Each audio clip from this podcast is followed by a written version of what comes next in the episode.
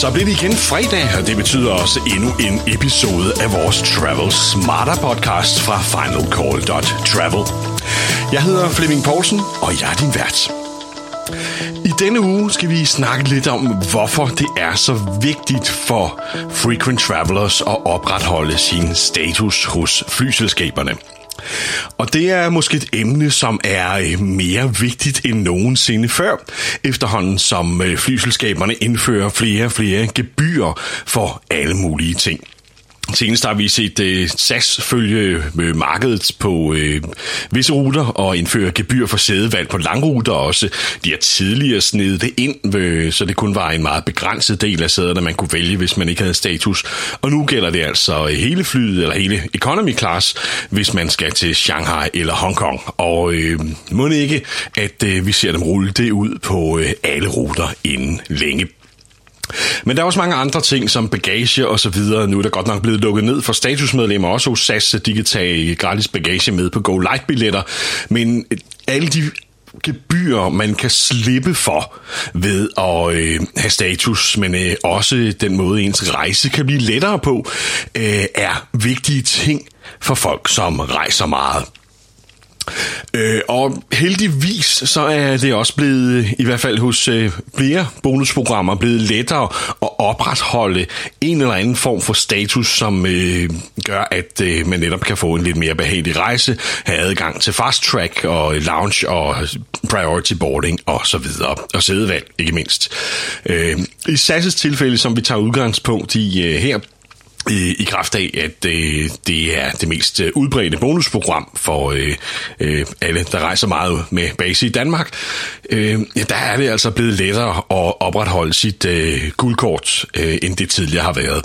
Og det har det blandt andet i kraft af kreditkortet øh, fra Mastercard, eller S A S Mastercardet øh, øh, Premium, øh, hvor man får tusind statuspoint per måned, hvis man har det her kort. Og det koster selvfølgelig lidt mere end standardkortet, men på den anden side, så er det en god hjælp, øh, specielt hvis man sådan ligger på grænsen og er i tvivl, om man kan nå sin øh, status øh, i givet år.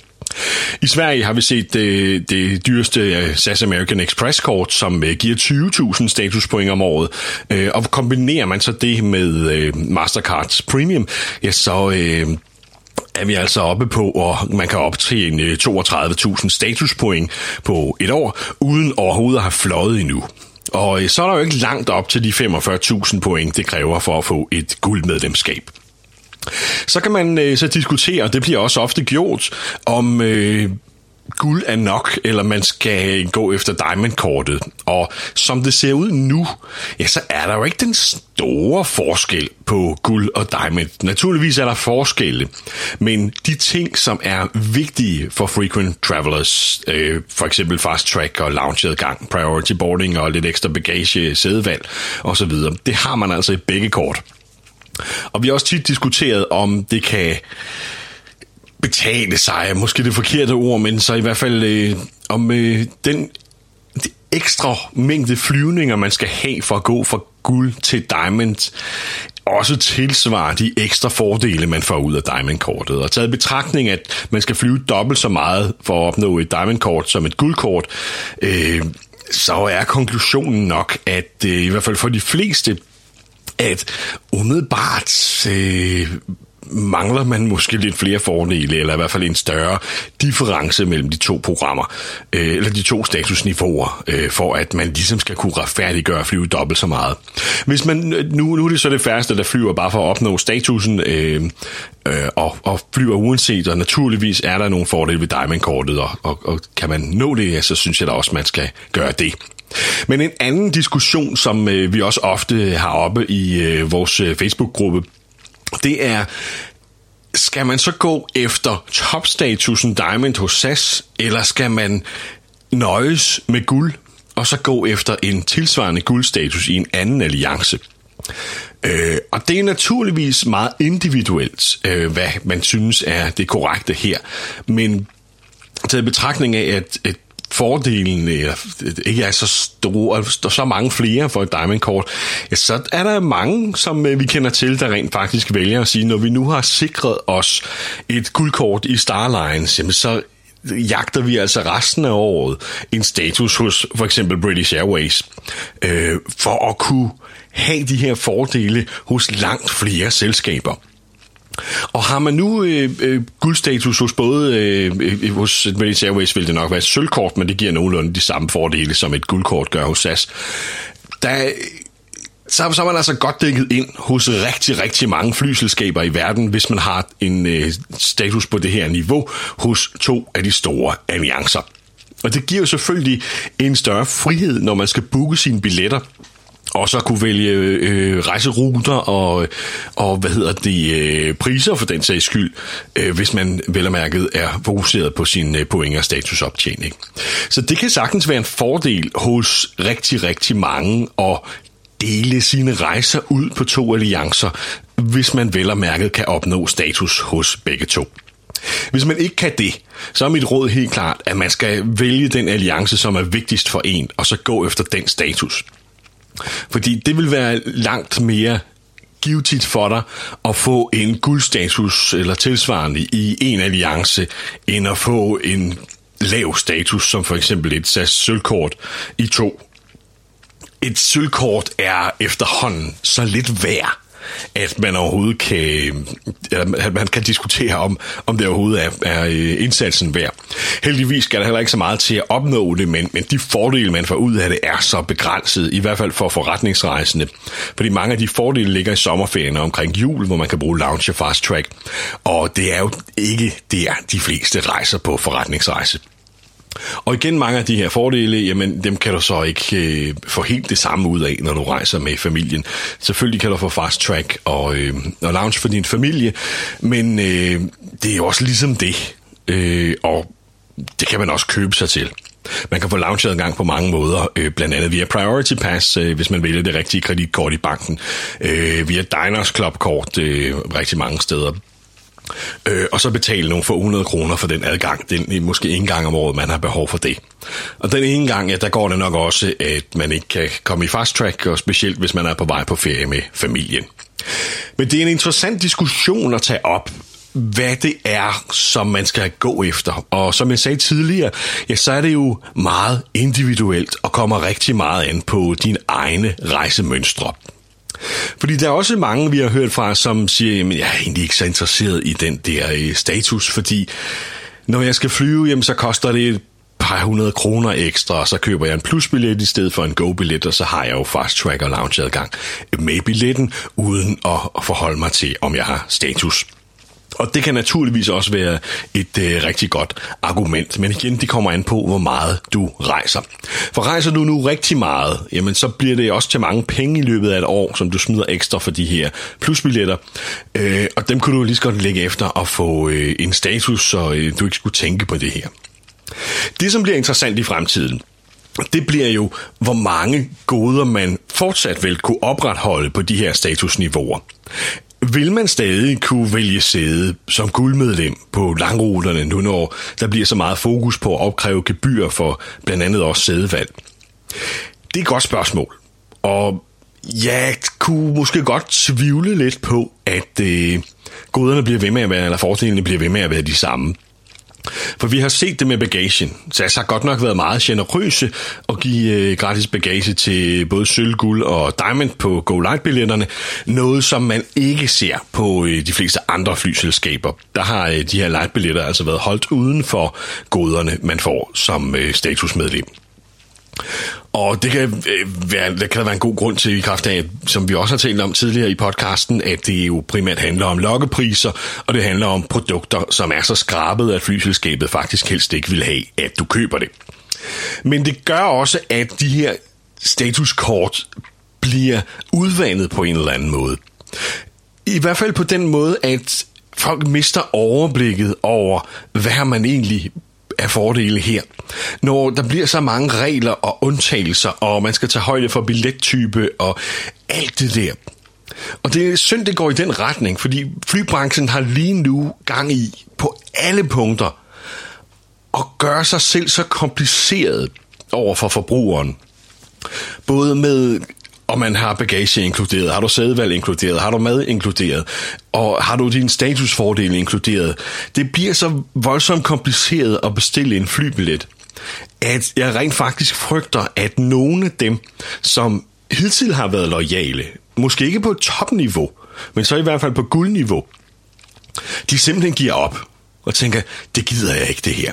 Jeg, vil, øh, jeg melder mig ud af gamet, så tjener jeg mine øh, point, jeg nu engang får, og på øh, alt muligt andet end at rejse, men lige når jeg rejser, så, så dropper jeg den her loyalitet, og så booker jeg simpelthen bare fra gang til gang, hvad der nu måtte være billigst og enklest, og hvad der nu passer til mine rejsemønstre.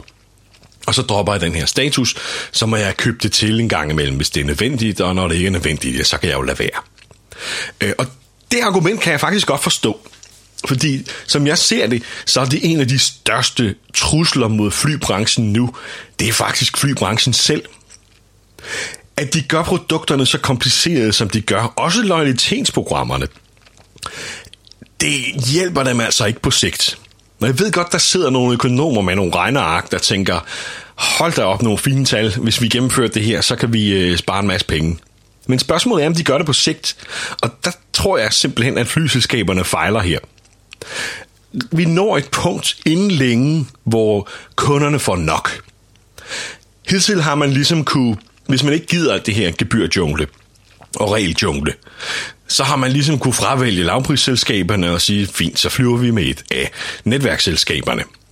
Men nu når netværksselskaberne har sat sig selv på samme niveau som lavprisselskaberne og gjort deres produkter totalt uoverskuelige og besværlige at forholde sig til, så mister man altså også det argument for øh, kundens kundeside og kunne re- skulle rejse med netværksselskaberne. Hvis det nu uanset er besværligt, hvilket selskab du vælger, jamen så kan du jo lige så godt vælge på alle hylder, i stedet for at begrænse dig til et netværksselskab. Der kan selvfølgelig være andre fordele, at man øh, føler sig lidt mere sikker, hvis der skulle være aflysninger i form af ombookninger og så videre. Øh, og det kan jeg sagtens følge, fordi der øh, har vi helt klart set forskelle. Men der er altså også forskelle blandt netværksselskaberne. Der er det heller ikke alle, der er lige gode til at tage hånd om dig. Og her kommer det igen ind, at her kan det hjælpe at have status. Og det er en af de ting, som man måske ikke ser så tydeligt øh, umiddelbart som kunde. Men når vi nu taler med de folk, som rejser rigtig meget, og her taler vi hundredvis af flyvninger om året, så er det faktisk en af de fordele, som de sætter størst pris på. For de flyver i forvejen så meget og har så mange bonuspoint på kontoen, at når de endelig har fri og ferie, så har der mange af dem, så gider de altså ikke flyve mere. Øh, og derfor har de mest ud af at blive behandlet med højst mulig prioritet igennem hele året. Men igen er det jo et behov, som flyselskaberne selv har skabt ved at forringe deres udgangsprodukt. For hvis de nu havde behandlet alle kunder lige, og taget ordentligt hånd om alle kunder, så havde det jo ikke været nødvendigt at have den her fordel. Og sådan var det jo i de gode gamle dage, som vi tit taler om. Øh, samtidig glemmer vi jo så, hvad billetpriserne kostede dengang, men det er en anden snak. Men det burde jo ikke være nødvendigt at have status for at at flyselskabet tager bedst mulig hånd om dig, hvis du er ude for en aflyst afgang, eller en forsinkelse, eller et eller andet. Og selvom de ikke officielt siger det, og officielt gør det, så, så sker det altså i virkeligheden. Der er stor forskel på at være diamond-kunde og være basis-kunde hos for eksempel S A S.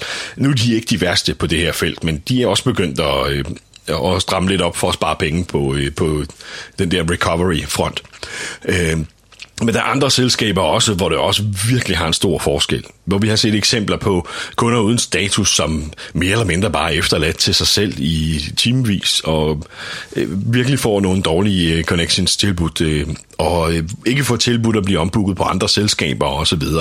Hvorimod har du statusen, så er fleksibiliteten fra flyselskabets side større, og på samme afgang kan du have kunder, som med status bliver ombooket til først ledig afgang med hvilket som helst selskab, og du har kunder uden status, som måske skal vente to dage på at komme frem, fordi de vil kun ombooke til, eget, til egne fly for at spare penge, ganske enkelt.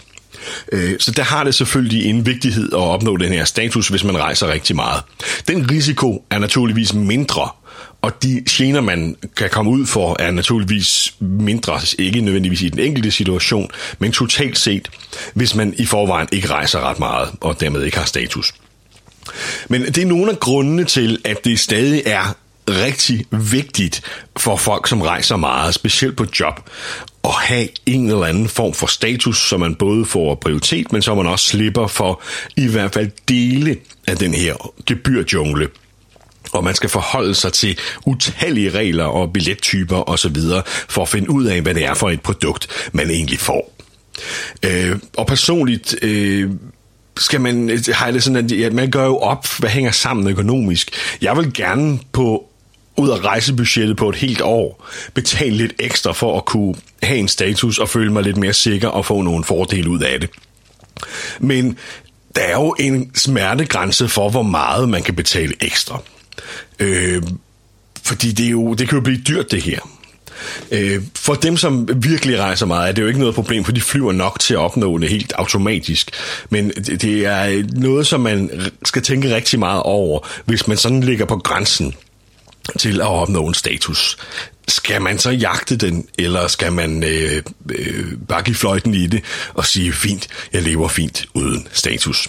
Øh, man skal ikke bare blindt gå efter det. Man er nødt til at sætte sig ned og regne lidt på, hvad er det, jeg får ud af det her? Hvor mange gange bruger jeg loungen om året? Hvor mange gange bruger jeg fast-tracken om året? Hvor mange gange bruger jeg min fordel på at vælge sæde og medbringe gratis bagage? Og det skal selvfølgelig stå mål med de eventuelle ekstra omkostninger, man får ud af det. Og det tror jeg, der er mange, som måske glemmer lidt i farten, og glemmer lidt i... når de ligesom ser guldkortet hænge som en gulerod foran sig. Det er ikke noget, man blindt skal jagte, for det er jo det, flyselskaberne vil have dig til. Du er nødt til at tænke på, hvad er dit eget bedste? Og det gælder jo for øvrigt alt, når det, det gælder rejser. Øhm, også når man booker billetter. Du skal ikke bare blindt booke med et selskab, fordi det er der, du vil opnå din status.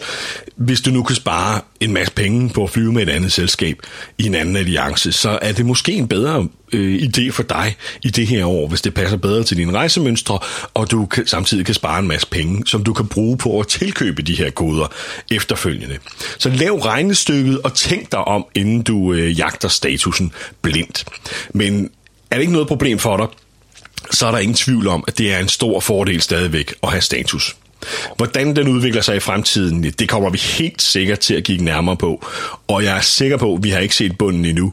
Der sidder helt klart en del økonomer rundt på flyselskaberne med våde drømme om, hvordan de kan skære endnu mere i fordelene og i omkostningerne.